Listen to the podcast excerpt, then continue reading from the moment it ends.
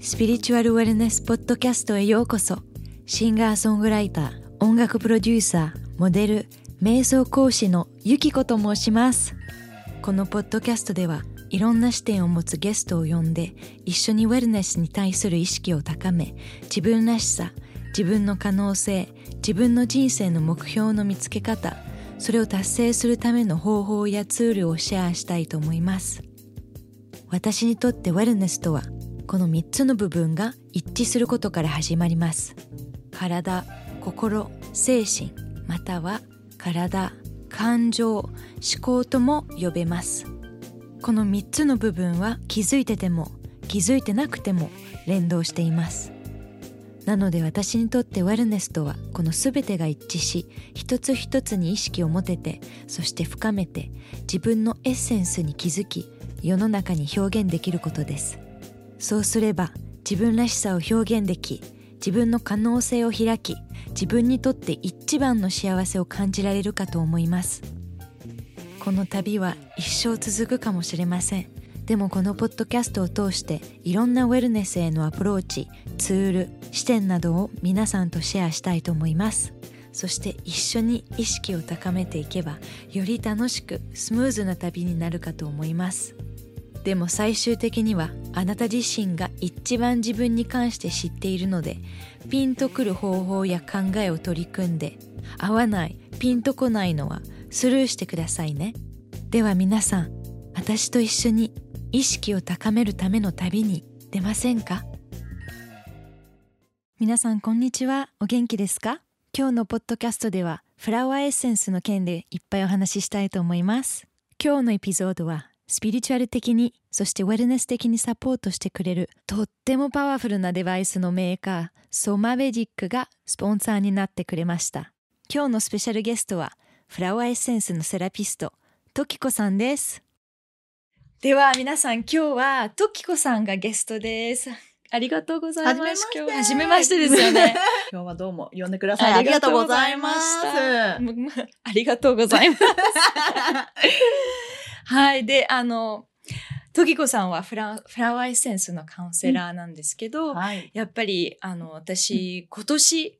フラワーエッセンスと出会って、すごく、うん、そのパワーに気づいて、すごく、うん、もうきょ今回は、ポッドキャストは絶対フラワーエッセンスのお話ししたいと思ったんですけど。うん、ありがとうございます。こちらこそ。ね、フラワーエッセンス、ね、使い始めると結構ハマる女性っていうのはいらっしゃって、うん、ね、ゆきこさんのように。ハマります。ね、まあ、まず、トキコさんにお聞きしたいのは、トキコさんなりにスピリチュアルって何ですかね？うんうんうん、スピリチュアルはね、私にとってこうより良い人生を送るための知恵だと思ってます。うん、なんか知恵っていうと、あの、なんていうの、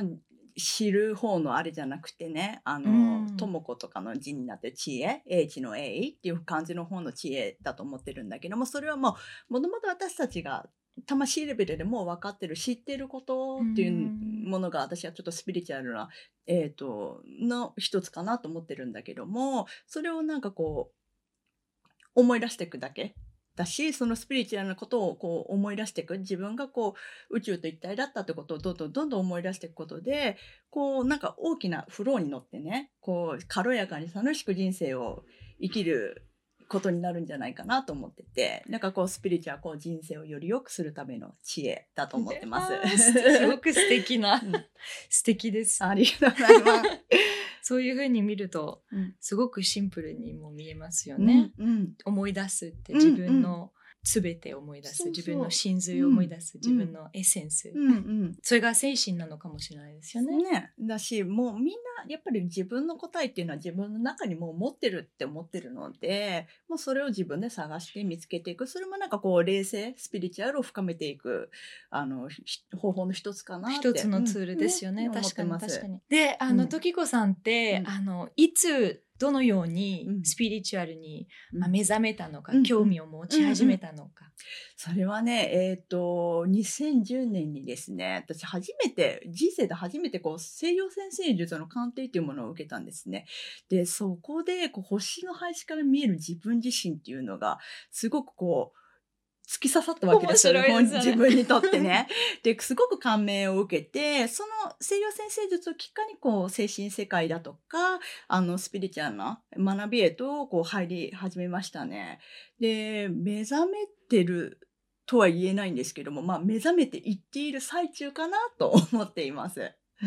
ん、やっぱりあの一気にパーンって目覚めて、うんなることなのかなって私も思って分かんないんですけど、うんまあ、人によってそういうことが起きる人もいるし、うん、クンダリニウェイケニングとかって言いますよね。うんうんね、聞きますよね。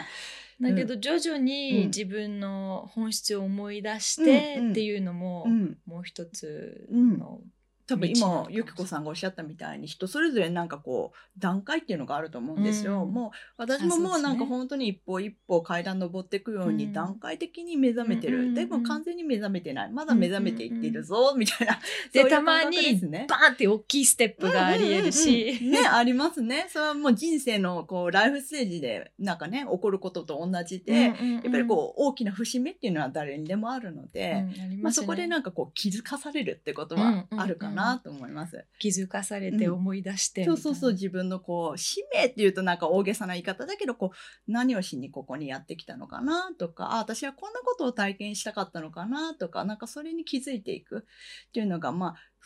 ところどころで起こってはいますね、うん、だって思うとただ単感じて経験するために、うんうんね、地球にいるっていうのも考えられますよね、うんうん、とってもシンプルな、ね、見え方とよく、ねあのーね、スピリチュアルとかでも言われてるのが地球は体験の星だって、うん、あのよく聞く言葉だと思うんですけども、まあ、私も本当そう思ってます、うんうん、やっぱこの肉体を持ってここの世界にやってきてるんだから五感を通していろんなことを感じてそこからこう自分、うんの新たな面を発見していく、うんうん、なんかその作業の繰り返しかなって、うんね、自分を知るっていう、うん、自分を知って、ね、どんどんどんどん自分を知っていくっていうのが、まあうんうん、今回の人生の誰にでもあるこう、うん、大きな目的の一つなんじゃないかなって思ってます、うん、フラワーエッセンスとの出会いは、うん、フラワーエッセンスはですね、えっと、これはねにせんじゅうろくねんにえっと、私の友人がやってたね当時やってたアロマセラピー の, あのサロンがあってそこでのなんかこうバッチフラワーエッセンスのカウンセリングメニューっていうのが始まったんですね。でそれでまあそう信頼してたセラピストの子だったので、まあ、その子に一回こう試しに受けてみないですごくあのあの心がね変わってくよっていう感情がこう癒されてあの穏やかに生きられるようになるからみたいな感じでこう紹介してもらってなんかこう全然信じられなかったんだけど惹かれたんですね心が、ねまあ、とりあえずやってみようと思ってでそこからですねあのフラワーエッセンスにどんどんハマっていくっていうことが起こってますね、うんうん、面白いんですけど、うん、私も実際、うん、じゅうごねんまえに、うん、あのフラワーエッセンスと初めて出会ったんですけど、うん、興味なかったんですよその時、うんうんうんうん、なんか友達がセッションを受けてて、うん、その、その間ちょっとショップを 見,、うん、見たりしてて、うんだけどあのこれ飲みたいって思わなかったんですよその時、うんうんうん、今年飲み始めたら、うん、すごく変化を感じてだからやっぱりタイミングってあるんですよね。タイミングありますね。例えばそのねじゅうねんまえだったらその何にも思わなかったものにこう自分のなんか成長とともにこうマッチしてくるなんかメソッドってあると思うんですね。バイブレーションとかにマッチするでそれがたまたま今回ゆっこさんの場合はフライセンスがマッチしたってだけでなんかあのスピリチュアルなメソッドってやっぱその出会うタイミングとか出会ったとしてもそれを実践するタイミングってまた全然別で、ね、全然違うんですよね。やっぱ自分がこう受け入れられない時ってあるしそしてもある、うんうん、で人によっては今はスピリチュアルではなくて現実的に生きなさいっていう時期もあるので、うん、それが全ての人生なのかもしれないし、うんうんうん、それが、ね、現実に生きて、うん、そうそうそうそういう人だってきっといるしね、うん、もう本当こればっかりはねもう本当に出会い自体も本当に、うん、まあ宇宙の采配というか、うんうんうん、そうですよね、うん、でフラワーエッセンスって変な話、うん、フランスで生まれ育ったんですけど、うんうん、フランス の,、うん、あの普通にドラッグストアでは普通に売ってるんですよ、うんうん、バッグの、うんうんうん、だから近いところにはあったんですけど、うんうんうん、なぜか手はね、ね、なんか手は伸びなかったとかね面白いですよね、うん、そんなにヨーロッパでそんなに簡単に買えるものなんて、うんうんうん、なんかヨーロッパだとやっぱそれこそあのね日本語だとバッグはバッチフラワーエッセンスって呼ばれてるんですけども、そのバッチはあのせんきゅうひゃくさんじゅうねんだいにイギリスでね自然療法の一つとしてこの医師のバッチがあの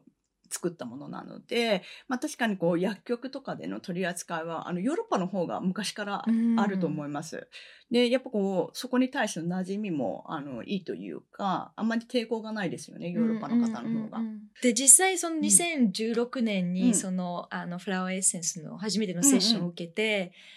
うんうんあの具体的に何が変わりました？その当時はですねあの仕事も、えっとまあ、何もかも、まあ、その当時の自分の思った通りには生きてたんですね。で、まあ、満足もしてたんだけども何かね不足感がなんか欠けてる感じがあったの。何か欠乏みたいな、うんうん、でそれが何か分かんなかったし分かんないことでなんかこうイライラすることがすごく多かったんですね私は。まあ例えば恵まれた職場なのになんかケチつけたりとかうんうん、うん、なんかそういうことをよくやってたんですね、うん、でなんかそれがねあの自分でもなんでこう突発的に怒ったりしてるのかよく分かんなかったのだけど、そのバッチのフラワーエッセンスはね、まあ、さんかいぐらい要はさんかげつですね取り続けた時になんかこういつもだったらイラってするような場面があってもスルーしてる自分がいたんですね。気づいそこに気づいたことがすごく大きなきっかけでした。あれ私前の私だったらすごい怒ってるのになんかあスルーしてるなみたいなここなんかそこに意識とか感情を持ってかれてないってことに結構衝撃的だったんです。例えば自分の部下がね会社とかで部下で同じミスをすることにいつも怒ってたとするじゃない。でそこに対してこう怒るっていうアクションばっかりしてたとするでしょ今まで。それがフラワーエッセンスを取ったことにでその怒るアクションではなくて、まあ、例えば許すだとか対策を考えて違うこう行動パターンを取ったっていうことが結構こうすごいことだったりするんですね、うん、その本人にとっては気づき、うん、大きな気づきだし、まあ、そうすると現実も変わりますよね。その部下も、うん、あのまた怒られたじゃなくてあこうやってじゃあこう次から気をつけようというふうになったりするしパターンを切ったっていう感じですね。そうそうそうそう新しい本当により良いパターンを選んで、うんうんうんうん、そこに、えーと、行動を起こすっていうことを選べるっていうのがすごいですよね。そうそうそうなんか瞑想してますか？瞑想は今ごめんなさいその時期はその時期も全然ですねそれなのに、ま、だから素晴らしいですね。だからそのエッセンスっていうのはこう気づきを起こしてくれますね自発的な。だから特にね何か考えてこういうこうなるに違いないみたいな感じでこう構えてフラワーエッセンスを使うんじゃなくてなんか気持ちいいから使ってみようみたいな感じで使ってるとある日ポッとねあ私変わったみたいな感じで気づけるんですね。これが不思議と素晴らしいです、うん、それは、うん、なんか要はなんか今まで閉じてたセンサーが開くって感じかな。わこの狭い範囲で考えてたことが広げてくれたりとかあのもう少し高い視点で見れるように、うんうんうんうん、あのちょっとサポートしてくれるもあのサポートしてくれるのがフラワーエッセンスの特徴の一つでもありますね。でその時、うん、あのそのパターンから、うんまあ、抜け出せたっていう、うんタイプのフラワーエッセンスを飲んでたんですか、うん、どういうタイプの？その時はねバッチだったからねインパチェンスってバッチにもこう気質を元にしたねあのタイプ分けみたいなのもあるんだけどもそれで私は結構せっかちイライラしやすいとかそういうタイプだったからそれにあの対応したエッセンスを入れてもらってたのね。でやっぱそれが効いたかなっていうのは一つありますね。そのもう少しスローダウンさせたりあの衝動的にわーってなるんじゃなくて一歩引いて物事を見てこうアクション起こすようなこう促しをしてくれるエッセンスそういうものが入っていたと思います。うーんで今にもつながってるっていうか、うん、あの今もそのパターンは完全に手放せてるっていう感じですか？うん、いやでもこれがねやっぱり潜在意識のパターンって根深いから、うんうん、やっぱり揺り戻しみたいなことは起こりました。やっぱり、うんうん、あこれでうまくいったと思うけどやっぱりこう自分がね肉体的に疲れてたりとかするとやっぱこうエネルギーダウンしてる時ってそこまでこう、あのー、集中もできないし自分自身に、うん、なんかそうなるこう前の昔のパターンでバッてやっちゃう時もあります、うんうん、どうしても。でしかも私思うんですけど、うん、コロナになって、うんまあ、にせんにじゅうねんからかなり地球的に、うん、あのエネルギーが変わってるじゃないですか、うんうんうんうん、だからもう一度その昔のパターンだったりとか、うん、リビューみたいな、うんうんうん、あの出来事が起きてそれをもう一度見直すために、うんうんうん、それを本当にもう手放す、うんうん、もうもう、うんうん、もう終わりっていう、うんのがみんな感じてるかと思うんですけど、うんうん、どうですか？私もそれ同意ですね、うんうん、同意します。えっと、うん、こういう言い方なんか馴染みない方いるかもしれないけども、まあ、新しい地球に移行していく今そういう時期に行ったんだけどももうねにせんにじゅうさんねんからもう完全に切り替わっていく感じがあるんですけども今そこでこう繰り返してたこうネガティブなパターンはもう手放しなさいよってもう本当に新しい新次元の方にしましょうそうそうそうそう自分をこうねこう発展させていきましょうってことで多分そういうことは起こってると思いますね。うんうんうん、面白いです。それのサポートにもなれるっていうのはすごく大きいですよね。そうですね。やっぱこう手放しっていうのは結構得意かもしれませんね。フラワー先生はこの。えっとまあ、もちろんそれは一つとして過去のトラウマを手放すとかもあるしその自分でもう嫌だなやめたいなと思ってる習慣あとはなんかこう考えだとか行動のパターンを手放してより良い自分の新しい選択をできるようにそしてその新しい選択を実行できるように、うんうん、そういうことをフラワーエッセンスは、うんうん、あの助けてくれる。最初ににせんじゅうろくねんに使った時に、うん、他の効果とか感じましたか？うん、そのねにせんじゅうろくねん の, その初めてフラワーエッセンスに出会った時からもうずっとねあの何回も何回もやってたテーマがあってこう自分を受け入れるとか自分を愛するっていうことを一つ大きなテーマとしてずっとこうフラワーエッセンスを使いながら自分と向き合ってたんですね。で本当に私自分のことが大嫌いだったんです、うん、それはもう見た目もそうだし性格の部分もそうだしもうとにかく自分で自分を受け入れられないっていうことが長い長い間ずっとそういう感じで生きてきたんですね。でそれがですねやっぱりこうフラワーエッセンスを使ってもごろくねんしてからかな結構やっぱ根深かったので私の中でとってもそのもちろん使ってる最中でどんどんどんどんこう自分を受け入れられることが増えていったんですけどもね、まあ、こう最終的にこう自分を大好きになれたっていうのはこう一番大きなあの私にとっての恩恵ですかね。効果というかフラワーエッセンスからの恩恵になります。やっぱりこう自分を大好きになる。そうですね。もうどういうタイプのフラワーエッセンスをずっと飲んでたんですか？もうそれはその時その時によってあのもちろん変わるんですけども、まあ、一つはやっぱりこの女性性の部分あの誰にでもある男性性女性性っていう部分があるんですけどもその女性性の部分をこう受け入れるそこを癒すそしてあのまた花を開かせるようにこう自分の女性という花を開かせていくっていうのをこう段階的にフラワーエッセンスでやっていきましたね。そのフラワーエッセンスだけでこんなディープな効果があるっていうのは本当にすごい、うんうんうん、であのフラワーエッセンスを使ってるとねあの直感がやっぱり冴えてくるんです、うん、でやっぱそうするとフラワーエッセンスの他にあこういうメソッドもあるんだっていうなんかこう情報が入ってきたりもするのねやっぱ直感が冴えると。でそれはやっぱりフラワーエッセンスと並行して何かこう例えば催眠療法を受けたりですとか心理カウンセリングこのなんか良さそうだったから行ってみようみたいな感じで直感的にこう行動してまあフラワーエッセンスをベースにしてちょっと他のもちろんねあの気になるその時にメソッドは受け入れやってみてそれも合わせて変わりましたね。面白いですね、うん、っていうことは私は正直、うん、あのすごく表面的の部分を、うんあのまあ、癒する自分を守る、うん、自分のエネルギーを守る、うん、自分のオーラを守るだったりとか、うん、浄化だったりとか、うん、すごくなんか、うん、あの表面的いやいやもうだけど、うん、すごく深く自分のパターンを変えるとか、うん、自分のトラウマ癒すとか、うんうん、そういうこともできる。そうですね。その代わりやっぱりあの問題悩みが深ければ深いほどフラワーエッセンス使うと多少あの早くはなるんですけども、抜けていくのに、ピーリングプロセスを抜けるのに。だけどもやっぱりちょっとあのじっくりね自分と向き合うっていうのもあのすごく大事ですね。うん、フライセンスはもうそういうところもサポートしてくれるんですけども、うん、こう集中して自分に向き合うとか、あの自分からこう逃げずに自分を受け入れる作業を、うん、まあ、丁寧にやっていくことをフライセンスは助けてくれますね。うん、面白いですね。うんうん、あのだけどやっぱり私思うんですけど、うん、にせんにじゅうねんから水亀座の時代に入って、うん、アクアリウスの時代に入って、うんうん、まあ、私も昔あの瞑想を始めた理由は、うん、私も自分のことをすごく嫌いだったからっていうのは、うん、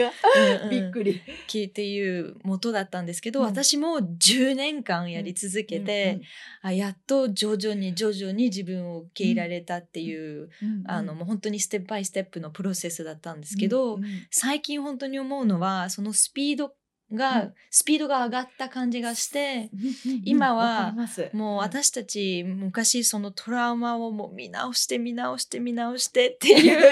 ことを繰り返してたのが、うん、今は結構もう最後の、うん、あのレッスンみたいなの、うん、な、な感じがして、うんうんうん、でもっと早く手放せて、うん、もっと本来の自分に、うん、あのなれるんじゃないのかなっていう感覚で、うんうんうん、感じるんですけど、うん、それね分かりやすく言うとこの携帯の電波と同じなんですよね。やっぱりこう昔のガラケーの時から比べると今もう ファイブジー のスピードでやってるでしょインターネットももう エーディーエスエル とかもうああいう時代から今光ファイバーでね瞬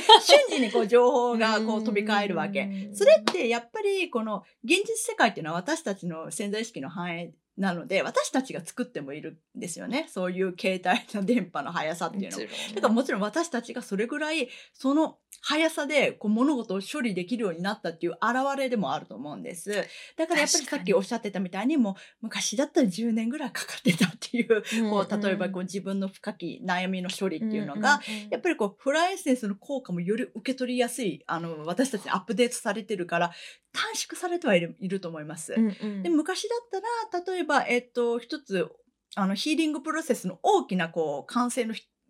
完成というかこう、まあ、分かりやすく言うとさっきの私の例で言えば大嫌いだっただった自分をこう大好きになれるまでっていう本当に本当に大好きになれるまでの期間っていうのがだいたいななねんからじゅうねんぐらいってあの言われてました昔は。やっぱそのそれぐらいかかる人が変わる本当の意味で人が変わるというのにそれぐらい時間がかかるって言われてたんですね、うん、ただ私が思うにやっぱりこれからの時代もうちょっとそれは短縮されていくように感じます。なんか、うん、今思ったんですけど、うん、やっぱり変わるっていう言葉もちょっとなんか、うん、あれで、うん、私もなんかそうなんですよね本当の自分にねなんか私もずっと瞑想をやってて、うん、自分に厳しいからなりたい自分はここだけど、うんうんうん、自分はここだし小さいしみたいな、うんうん、であのずっとあの変わろうとしてて変わろうとしてると自分を否定してるところはあるからだからその変わるっていうよりも、うん、本当に自分本来の自分本質の自分に目覚めて、うん、それを、ね、表現できる、うん、もっとあの、ね、世の中にそれを表現できるっていうことなのかなと思って、うんうんうん、自分に戻る戻る本当のね思い出すそうそうそうなんかそっちの方が、まあ、しっくりきますかね、うん、変わるってなんか自分じゃない自分になんか変わってくるなんか本音がコアの種、うんうん、アボ、アボカの種みたいなのがあって、うんうんうん、その周りにはいろいろなんかついてあってでそれをなんかクリーニングし、うんして、うんうんうん、でこっちに戻る自分にたどり着いていくって感じかなね、だからその期間っていうのはまあ多少短縮はされていくんじゃないかなって私も思いますね。フラワーエッセンスって、うん、いろんなタイプがあるって聞いたんですけど、うんうん、そうですねもう こ, このタイプと他のタイプもあるんですか、うん、そのパターンを、うん、カルマとかを切るためのフラワーエッセンスだったり、うんうん、もうフラワーエッセンスはもう今ねもう本当にすごい種類が出ててもう何を選んでいいのか分かんないって方も結構いらっしゃるんですけども、うんまあ、大きくねカテゴリーで分けていくと、うんまあ、一つフィジカルケア身体に対してのこの、あのエネルギーレベルでの癒しを起こすものだったり、うん、あとはメンタルと感情のケア、うんえー、とストレスを手放すとかさっきみたいな、うん、とか、うん、あの過去のトラウマとかをこう手放して、うん、あとインナーチャイルドを癒すとかね、うん、そういったことですね。あそれこそあのゆっこさんがやってらっしゃる瞑想に深く入るためのものも、そのメンタルとか感情のケアに分類されるフラエッセンスが助けてくれます。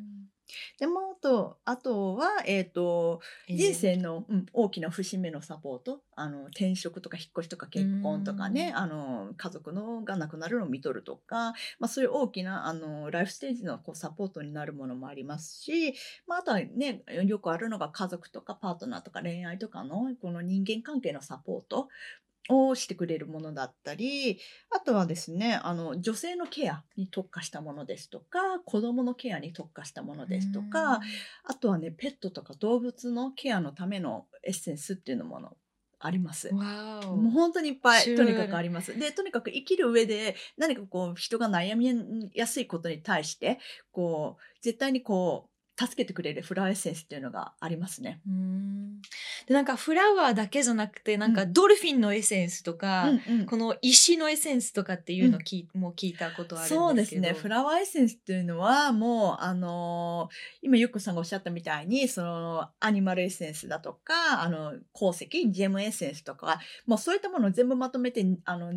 ネイチャーエッセンスっていうんですけども、そのネイチャーエッセンスの中の一つ、お花をあのからエネルギーをもらったっていうものがフラワーエッセンスになりますね。でさっきのドルフィンもアニマルエッセンスに入りますし、まあ、ジェムとか、あとは宇宙とか、この間話してくれたのはそうそうそう星のエッセンスもいろいろありますね。惑星のエッセンスですとか、星座のエッセンスですとか、あとはあのパワースポットって言ってますね。パワースポット、聖地のね、あのその場所の環境のエネルギーをこう水に転写したエッセンスっていうものもありますね。もういろいろあの面白いものがたくさんこの世界にありますね。でもちろんその惑星とかのさらに上の次元の天使のエネルギーですとか、あのエレメントのエネルギーですとか、もうそういったものをこうあのえ、えっと、水に転写してエッセンスにしたものもあります。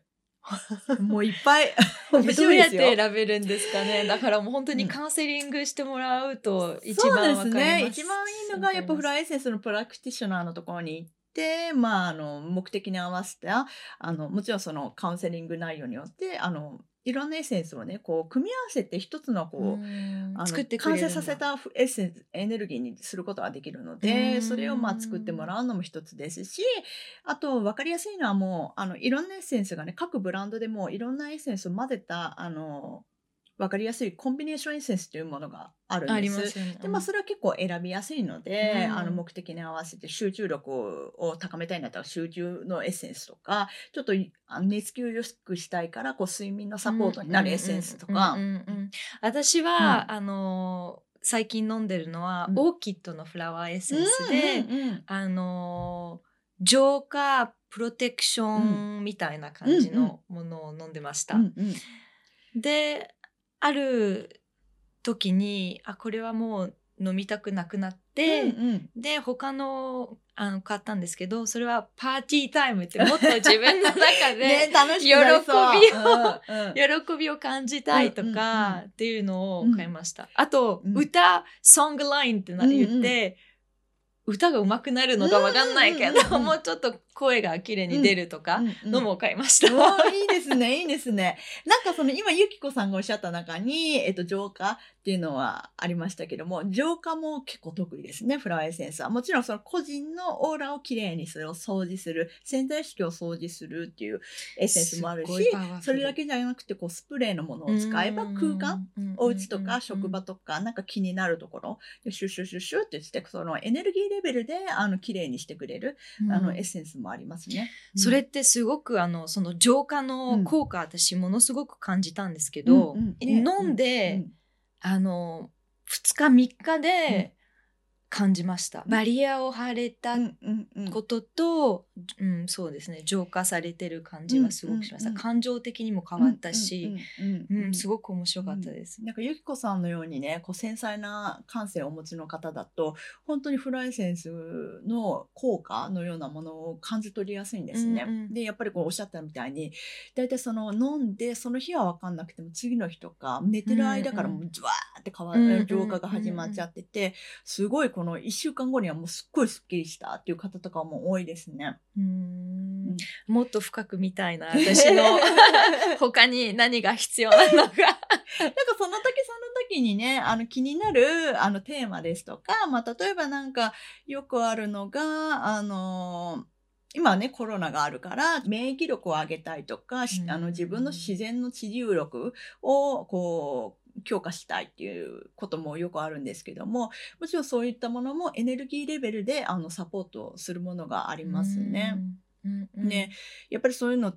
あの外出前に使うと、まあ、心理的にもなんとなくこう、ああなんか今日スプレーしたからなんか大丈夫って思えるし、うんうん、まあ、実際にこう見えないレベルよん次元以上の部分であの働きかけてはいるんですけども、うんうん、やっぱ本人がこう使うことでこう心理的に安心できるっていうのはもう結構大きいかなって思います。大きいですよね。うんうん、ね、やっぱこう一つね、あの自然療法の考えの一つで、やっぱ病気はあの感情の乱れから作られているっていう考えが一つあるんですね。で、まあ、これは医学的な考えとは全く別物なんですけども、まあ、その感情の乱れ、その未病の状態をあの病気にしないために、まあ、先にフラーエッセンスを使うと、その感情の乱れ、見えないレベルでこう、うわーってなってエネルギーをこう落ち着かせることで、こう肉体次元さん次元になる体に降りてくる前にこうストップをかけられるっていうことが一つ言えますね。で、これは科学的に、えーと、証明できるものではないんですけども、今なんでかっていうと、そういう見えないレベルのエネルギーを測る機械っていうものがやっぱりまだないのでね、こればっかりはこう科学的にどうなんだって言われるとちょっと難しい難しいんですけども、あの絶対ないってことも言えないので、うんまあ、見えないものの力っていうのは、うんうん、私たち目で見えなくても、うんまあ、さん台の目もあるっていうじゃないですか、うんうんうん、だからさん台の目が開いてると、うんうんうん、他のことを感じられるし、うんうん、見えるし、うんうんうん、だからそれも関係あると思って、うん、でやっぱりにせんにじゅうねんになってコロナになって自粛期間が、うん、に入って、うん、みんなどこかで開いたと思って、うん、あの、うん、その感性と直感と、うん、まああの三大の目だったりとか、うん、クラウンチャクラも開いたってよく言うんですけど、うんうん、みんな開いたと思って、うんうんうん、だからその分こういうメソッドを使うと、うん、よりなんか効果を感じられるかと私は感じます、うん、私もそう思いますね。多分じゅうねんまえにじゅうねんまえ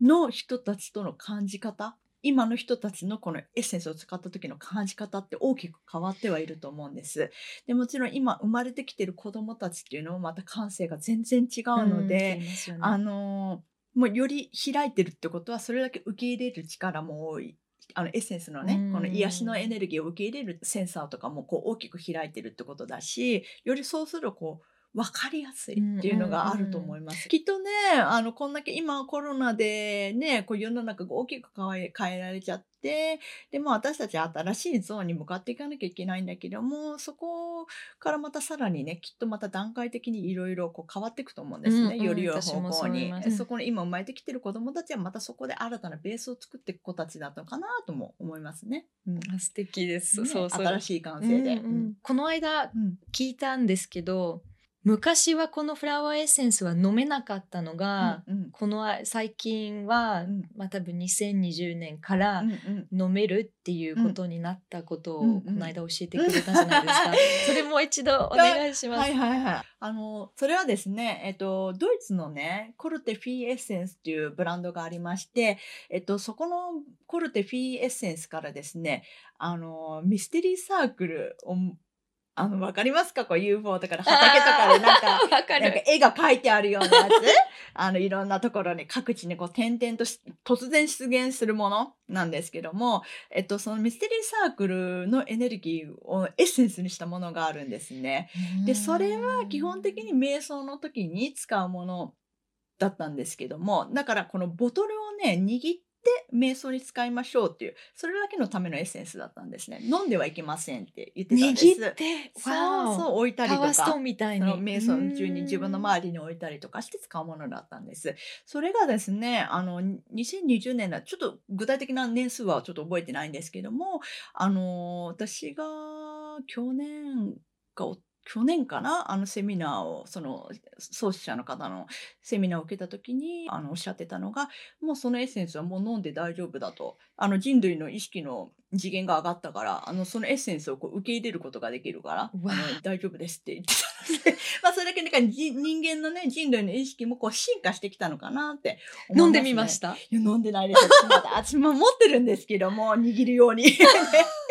まだね、飲んでぜひ飲んでみてください。飲んでないです。ちょっとね、また落ち着いた頃に試してみようかなって思いますねいや面白い。でちなみに、うん、あの時子さん今は何、何飲んでますか？どのための、何のための？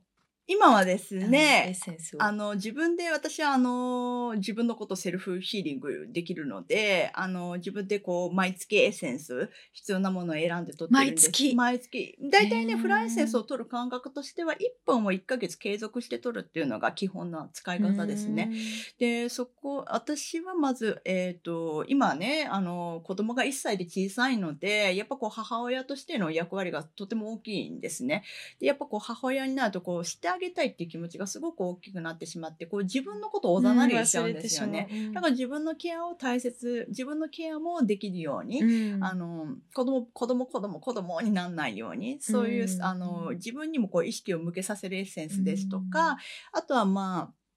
あね、産後の女性っていうのは、まあ、にさんねんは体、体が元に戻るためににさんねんかかるって言われてるので、やっぱこう自分自身の女性性のケア、女性元の、あの自分自身に戻っていくために、あの女性性のケアっていうのもよくしてますね。で今だとあのそれこそ、えっと、免疫力、今インフルエンザとかね、コロナとかまだ流行ってるので、あの免疫力を上げるためのエッセンスっていうのを今使ってますね。うーん、なるほど。やっぱり子育てで疲れちゃってると、もうエネルギーダウンしちゃうと、やっぱそれこそかかりやすい状況を自分で作ってしまうので、そうなる前に自分でストップかけないように、この、ね、自分をケアするためのエッセンスですとか、あとはあの免疫力を上げるエッセンスっていうのを中心に使ってますね。使い方も教えて、うん欲しくて、うん、私はもう本当にそのボトルの上に何滴飲んでって書いてるんですけど、うんうん、まあ、ブランドによって書いてるじゃないですか、うんうんうん、それを下の下、うん、下の舌下ですね、うん、にあのそのブランドが推奨する滴数をポトポトポトって落としてもらって、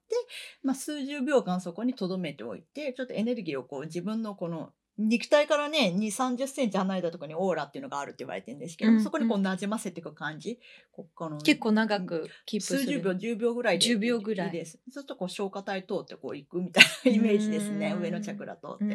ね。だけどもあのそれ急いでパパパって取っちゃっても大丈夫、うんうんうん、なるほど、うん、でお水にも入れられる。そうですね、うん、お水に、お茶とかも、お茶も大丈夫ですし、あのカフェイン入ってるコーヒーでも問題ないです、うん、あと他の使い方とかはあとですね、おすすめなのが、えーとまあ、基本的にはさっきおっしゃったみたいにあのエッセンスを口にあの取るっていうのが一つの基本的な方法なんですけども、あとなんかね、こういうクリームとかもあるの、ちょっとごめんなさい、ね、使われちゃってんだけども、クリームのものもあります。クリーム、オーガニッククリームの中にフラーエッセンスが混ぜて作られているものなんですけどね、こういうものを例えば自分の体の気になるところにこう塗ってあげるとか、これ例えばあのオーストラリアのフラーエッセンスのね、あのウーマンっていうエッセンスなんですけども、うんうんうん、これも女性におすすめで、まあ、例えばあの生理前のなんか不快な感じを感じてたら、ちょっと下の下腹部に塗ってあげるとか、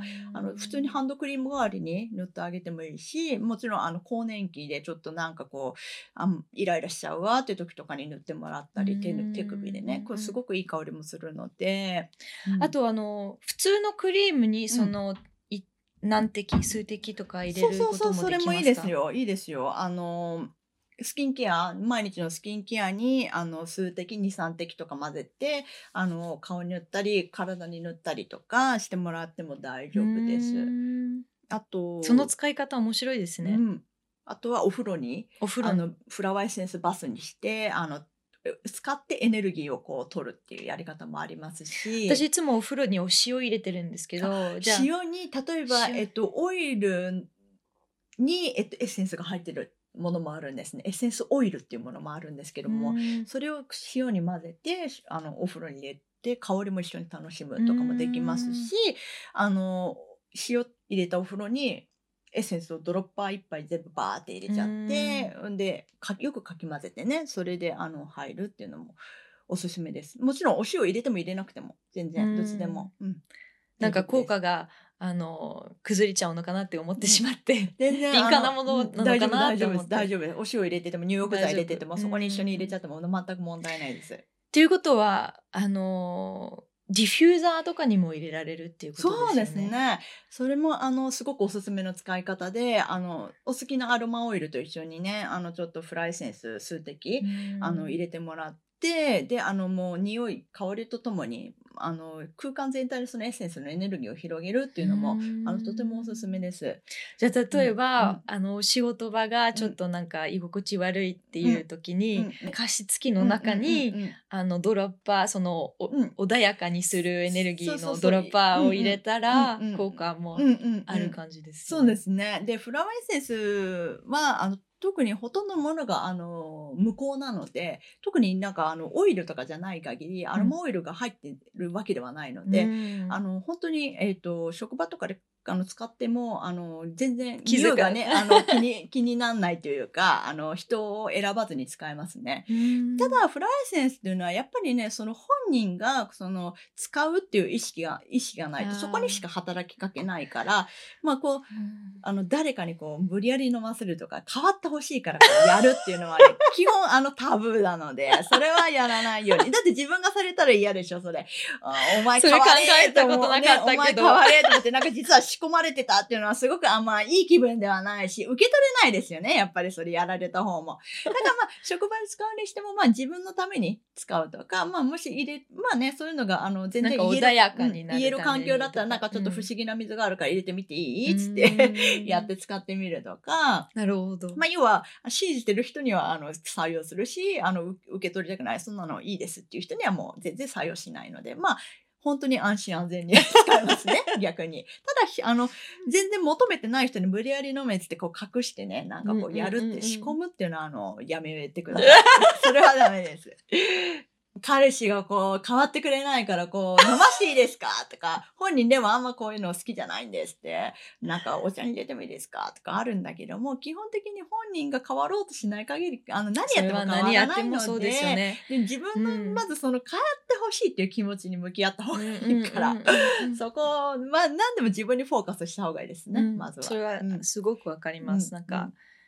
うん、人って変わりたくなかったら変わらないし、うん、そうでそれがその人にとって今その時の最善 の, あの選択なんですよ。で本人にとってね、うん、一人一人この変わっていくタイミングも全然違うからもうそれはもう変わってほしい側が待つしかなかったり、うん、もう別のことにあの注意を向けるってことが大事ですね。ときこさんがおすすめのフラワーエッセンスを紹介してくれる前に今回スポンサーになってくれてるソマベディックの件でお話ししたいと思います。ソマベディックのデバイスはスペース、身体、環境エネルギー、水を調和させる力を持つとってもパワフルなデバイスです。今の時代にとっても必要とされているデバイスだと私は感じています。電子波、Wi-Fi、ファイブジー、イーエムエフ が身体に与える悪影響を中和してくれます。そしてスペースのエネルギーを浄化してくれて波動を高めてくれます。良いエネルギー、そして高い波動の場所に住んでいたら、体のサポートだけではなく、心とマインドのサポートにもなります。一番おすすめのデバイス、アンバー、ベディック、ウルトラのモデルは、お水の結晶構造を自然のに戻します。そのお水を飲めば、かなりのデトックス効果もあります。そして体のデトックスだけではなく、環境の波動がいいので、自分の中の重いエネルギーもデトックスされます。あと一歩深く、スピリチュアル的な効果とはカルマや古いパターンをクリアするためにサポートしてくれると感じます。なので今地球がアップグレードされている時に私たちのアップグレードもよりスムーズにできることをサポートしてくれるかと思います。最初ソマベディックを使い始めるといっしゅうかんからいっかげつの期間では個人的にかなりのデトックスとなりました。体のデトックスもすごく感じましたし思考や感情のパターンも出てきました。なので深いところまで浄化されてるってすごく感じました。そしてもちろん身体への効果は科学的に証明されています。構成された水を飲むとミネラルやビタミンの吸収が高まります。あと健康な肌、免疫力が高まります。椎間板と軟骨を改善する。あと同じくペットにも影響を受けます。ぜひ皆さんソマベジックに興味がありましたらいろいろと調べてみてください。こちらのエピソードのノートにも情報を載せてます。ではエピソードに戻りましょう。愛をもっと感じたいとか、うんうん、喜びをもっと感じたいとか、うんうん、調和を感じたいっていう、うんうん、そういうフラワーエッセンスもあるんですか？うん、これはねやっぱあの愛とか喜びとかあのそういう無条件の愛とかね、そこにつながるサポートとなるエッセンスもあるんですけども、一個ねもうこれはもう誰にでもおすすめのがイルカの絵なんか好きって言ってたよねイルカなんか目についた、ね、イルカのエッセンスっていうのがこれ、えっと、ドイツのコルテフィエッセンスから出てるんですね。でこれはもう本当に誰にでもおすすめで、イルカのこの無条件の愛につなげてくれます。でそうなるとあの、ね、こう自分自身をこういたわったりとか自分へのケアももちろんだし、他者への優しさ、うん、そういったものもこう思い出させてくれますね。それがどういったあの心地よさをもたらしてくれるのか自分に、そういったものを思い出してくれるし、まあ、本当にあの浄化とかもねもちろん得意なので結構万能薬みたいな感じなんですけども、うん、イルカちゃんは本当におすすめです。でも人類あのね、あの今生まれてきてる子供とかにせんねんだいから生まれてきてる子供ってこう結構イルカの波動に近いっていうかね、もう軽いの、とっても軽くてもうあの、ね、自分の感性を大事にしてる子たちがとっても多いので、あのそういう子たちのサポートにもイルカはなってくれますね。え、子供のもいるんですか？子供も使えます。で何歳からとかってあるんですか？えっと、特にそういった薬ではないのでね、あの特にそういった用法の定めっていうのはないんですけども、うん、あのお酒は一応ちょっと入っているからそうなので、あのあったかいねお茶とかおさゆあのお湯に、えっと、イルカだったらよんてきまずコップに入れてあげると、ちょっとねにじゅうびょうぐらいスプーンとかかき混ぜておくとあのアルコールが揮発するの で, でエネルギーだけがその飲み物にあのまた転写されていくので、それをの飲ましたりだですとか、あとはあのお風呂にお風呂に入れてあげるとか、あのスプレータイプもあるので、お子さんの部屋にこうやってスプレーしてあげたりとか、もちろん家全体スプレーしてもらってもいいですし、これからにせんにじゅうさんねんになんかおすすめの、うん、ね、私たちのあの、うん、アップグレード、まあ、地球は本当にアップグレードされてる、うんうんうんうんってよく言われるんですけど、同時に私たちも、うん、もうあの ディーエヌエー が書き換えられてるぐらいのアップグレードがあるって言われてて、でやっぱりもう本当に最近すごく、うん、多分皆さんもそうだと思うんですけども、いろいろ出てきてるね、面白いよね。面白いですね。面白い時代になってきたなと思うね。それをなんかサポートしてくれるエッセンスとか、うんうん、ありますか？それはですね、うん、一つおすすめなのがこれオーストラリアのねフラワーエッセンスのブランドでヒマラヤンエンハンサーズっていうのがあるんですけども、そこの方、えっと、ファウンダーの方がですね日本の聖地をあのごかしょ巡って、えっと、ごかしょの聖地のエッセンスを作っているブレッシングオブガイアっていうシリーズがあるんですね。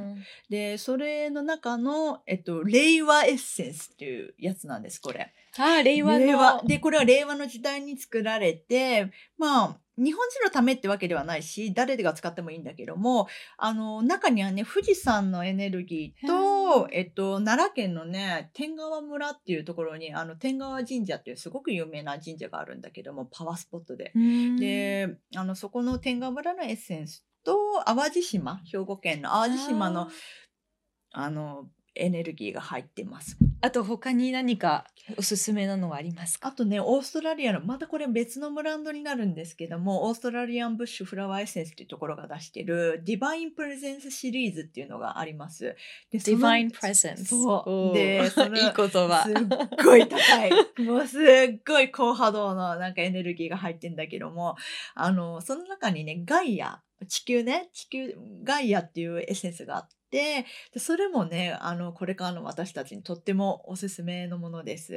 でガイアエッセンスはあのエッセンスタイプと私が今つけてるこの、えっと、ペンダント、このガラスの中にねこのフライエッセンスが入ってるフライエッセンスペンダントっていうのがあるんですけども、このガイアはあの地球に深くつながることを助けてくれますね。で、なぜ地球とつながるのがあの重要ですか？やっぱり私たち上に上にあの、うんね、広あの意識が広がることももちろん大事なんだけども、やっぱそれはこう人間っていう体、人間としての自分を通してこの世界で体現できないって、やっぱこうスピリチュアルにこう成長したとしてもあんまり意味がないっていうか、魂が求めてはいないと思うんですね。やっぱりこの現実でそのスピリチュアルな学びをこう現実でこう生かしていくっていうためには、やっぱりグラウンディング、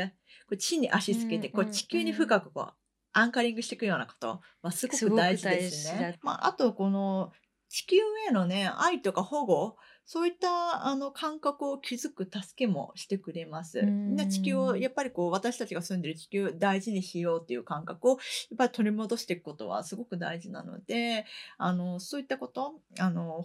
地球を守っていく、地球にも守られてるんだけど私たちも守っていこうっていう感覚を取り戻させてくれますね。で、あとはもうすっごい高いところのスピリチュアルエネルギーと、あと、まあ、神様の愛みたいなものをこう地球と私たちに引き寄せることをこう助けてくれます。だからもうガイアはあのこれもどなたにでもおすすめです。でこれも飲むエッセンスもあるんですか？そうですそうです、うん、飲むエッセンスもあるし、飲むのがめんどくさいわって方はこういうあのペンダントでこう日常的にこう常にそのバイブレーションをこう取り入れるっていうのもあのおすすめですね。あの多分皆さんこのポッドキャストの下のノートのリンク、リンクは全部置きますのであのぜひチェックしてください、興味があったら。いいですね、本当にいろんなのがありますね、うん、いっぱいあります。何でもありま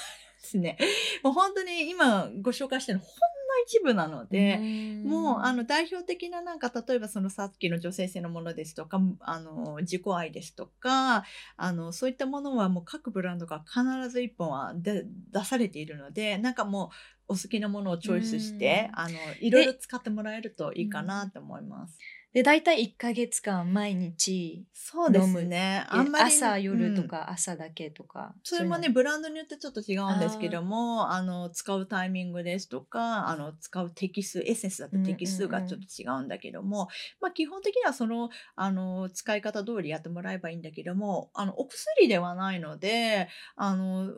直感に従って、あ、もう今日はもうちょっと飲みたいな、スプレー使いたいなと思ったら、その直感に従ってください。えっと、自分が使いたいって思ったタイミングで使ってもらうのが一番いいです。で、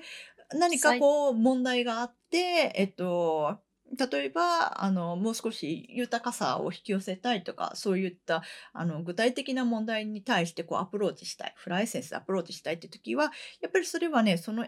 豊かさを引き寄せるサポートになるエッセンスをいっかげつからいっかげつはん、もってかもう分かりやすいのはいっぽんからになるまで使うっていうのが大事ですね。いっかげつかん、うんうん、だいたいいっかげつでなくなるので、うんうんうん、あのいっかげつかいっかげつはんかな。で、うんうん、それをあのいっぽんからになるまで取ってもらうのがいいです。であの他のエッセンスも取りたいってなりやすいんだけども、なるべく一つのテーマを一つに絞って、それをあの毎日使い続けることがいいです。あ、それも聞き、聞きたかったんですけど、うん、私結構いろんなテーマを混ぜて、うんうん、あの飲んでしまってるんですけど、それちょっといいちゃんぽんみたいになっちゃうとね、やっぱりこうお酒とかもそうね、飲み物とかもそうだけど、何でも混ぜ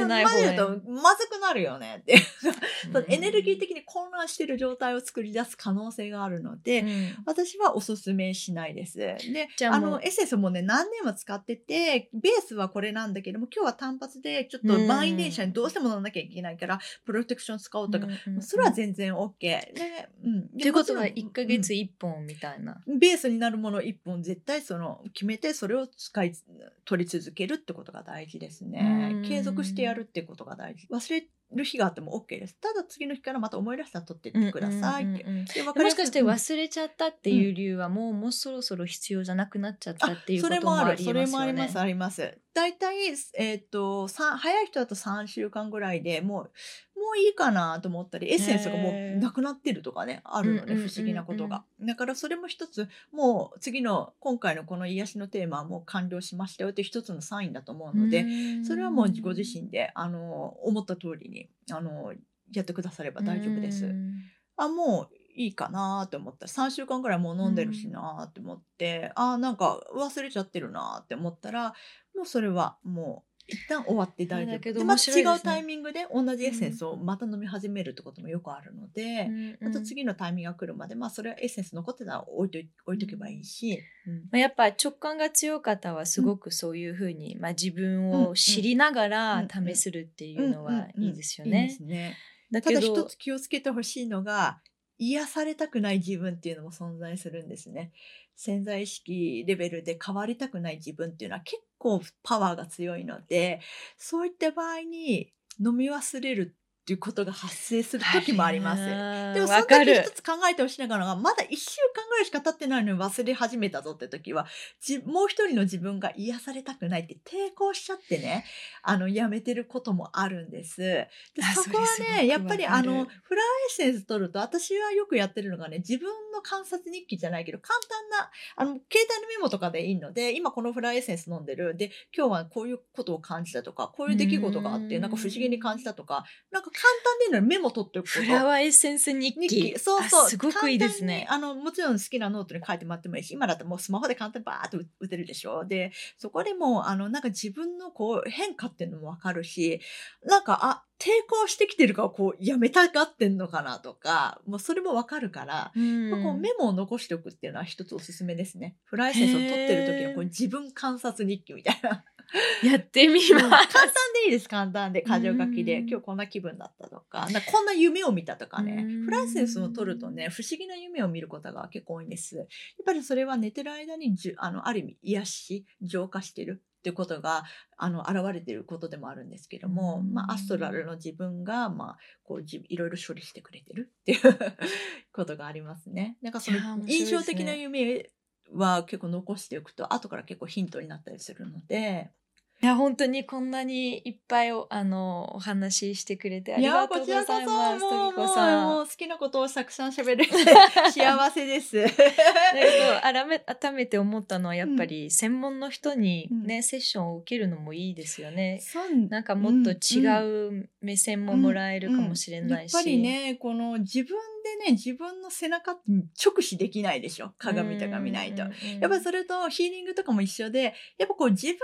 こう選ぶっていうのも全然すごくいいのエッセンスを、うんうん、ただそれは結構あの本質的な部分ではない時が多い、うんうん、やっぱりその本質的に自分のパターンで選ぶっていうのも好きとかやってるけど、うん、自分が本当は癒さなきゃいけないとか目を背けてる人が結構多いから、うんうん、そうなるとやっぱり第三者の、ね、手を借りて本当に癒すべきことに頑張って集中してみるっていうのも人生の中にはまあ、うん、あってもいいんじゃないかなって思います、うんうん、だけどときこさんは今ちょっと、うん休憩中なんですよね。そうですね。今ちょっとまだあの子供が小さいのでね、ちょっとバタバタしちゃってて、あのちょっと今お休み中です。うん、ただあの来年のさんがつぐらいに再開できたらなと思って、今少しずつ準備は進めてる状態です。うん、そうなんですか。楽しみにしてますそのさんがつ。それはもうあのウェブサイトとかあのブログとかで、うんうん、あのお知らせはしますので、インスタグラムでとかインスタとかでねお知らせはしますので、まあ、全部あのこのポッドキャストの下にあの来ますので、興味がありましたらぜひ皆さんチェックしてください。ときこさんありがとうございました。今日来てくれてありがとうございます。貴重なお話をいっぱいしてくれて、皆さんがねフラワーエッセンスをなんか少しでも知ってもらえたら嬉しいなと思います、うん、こう自分を大好きになる、うん、あの助けになればなって思います、うん、皆さん最後まで聞いてくれてありがとうございます。今回のお話もいかがでしたか？ときこさんの活動と今回紹介しているアイテムはこのエピソードのノートにアップしてますので、ぜひ興味がありましたらチェックしてみてください。あと今回スポンサーになってくれてるソマベリックの件でもっと知りたいと思った方にいろんな情報をこのエピソードのノートに載せてますので、ぜひこちらもチェックしてください。では皆さんまた来週。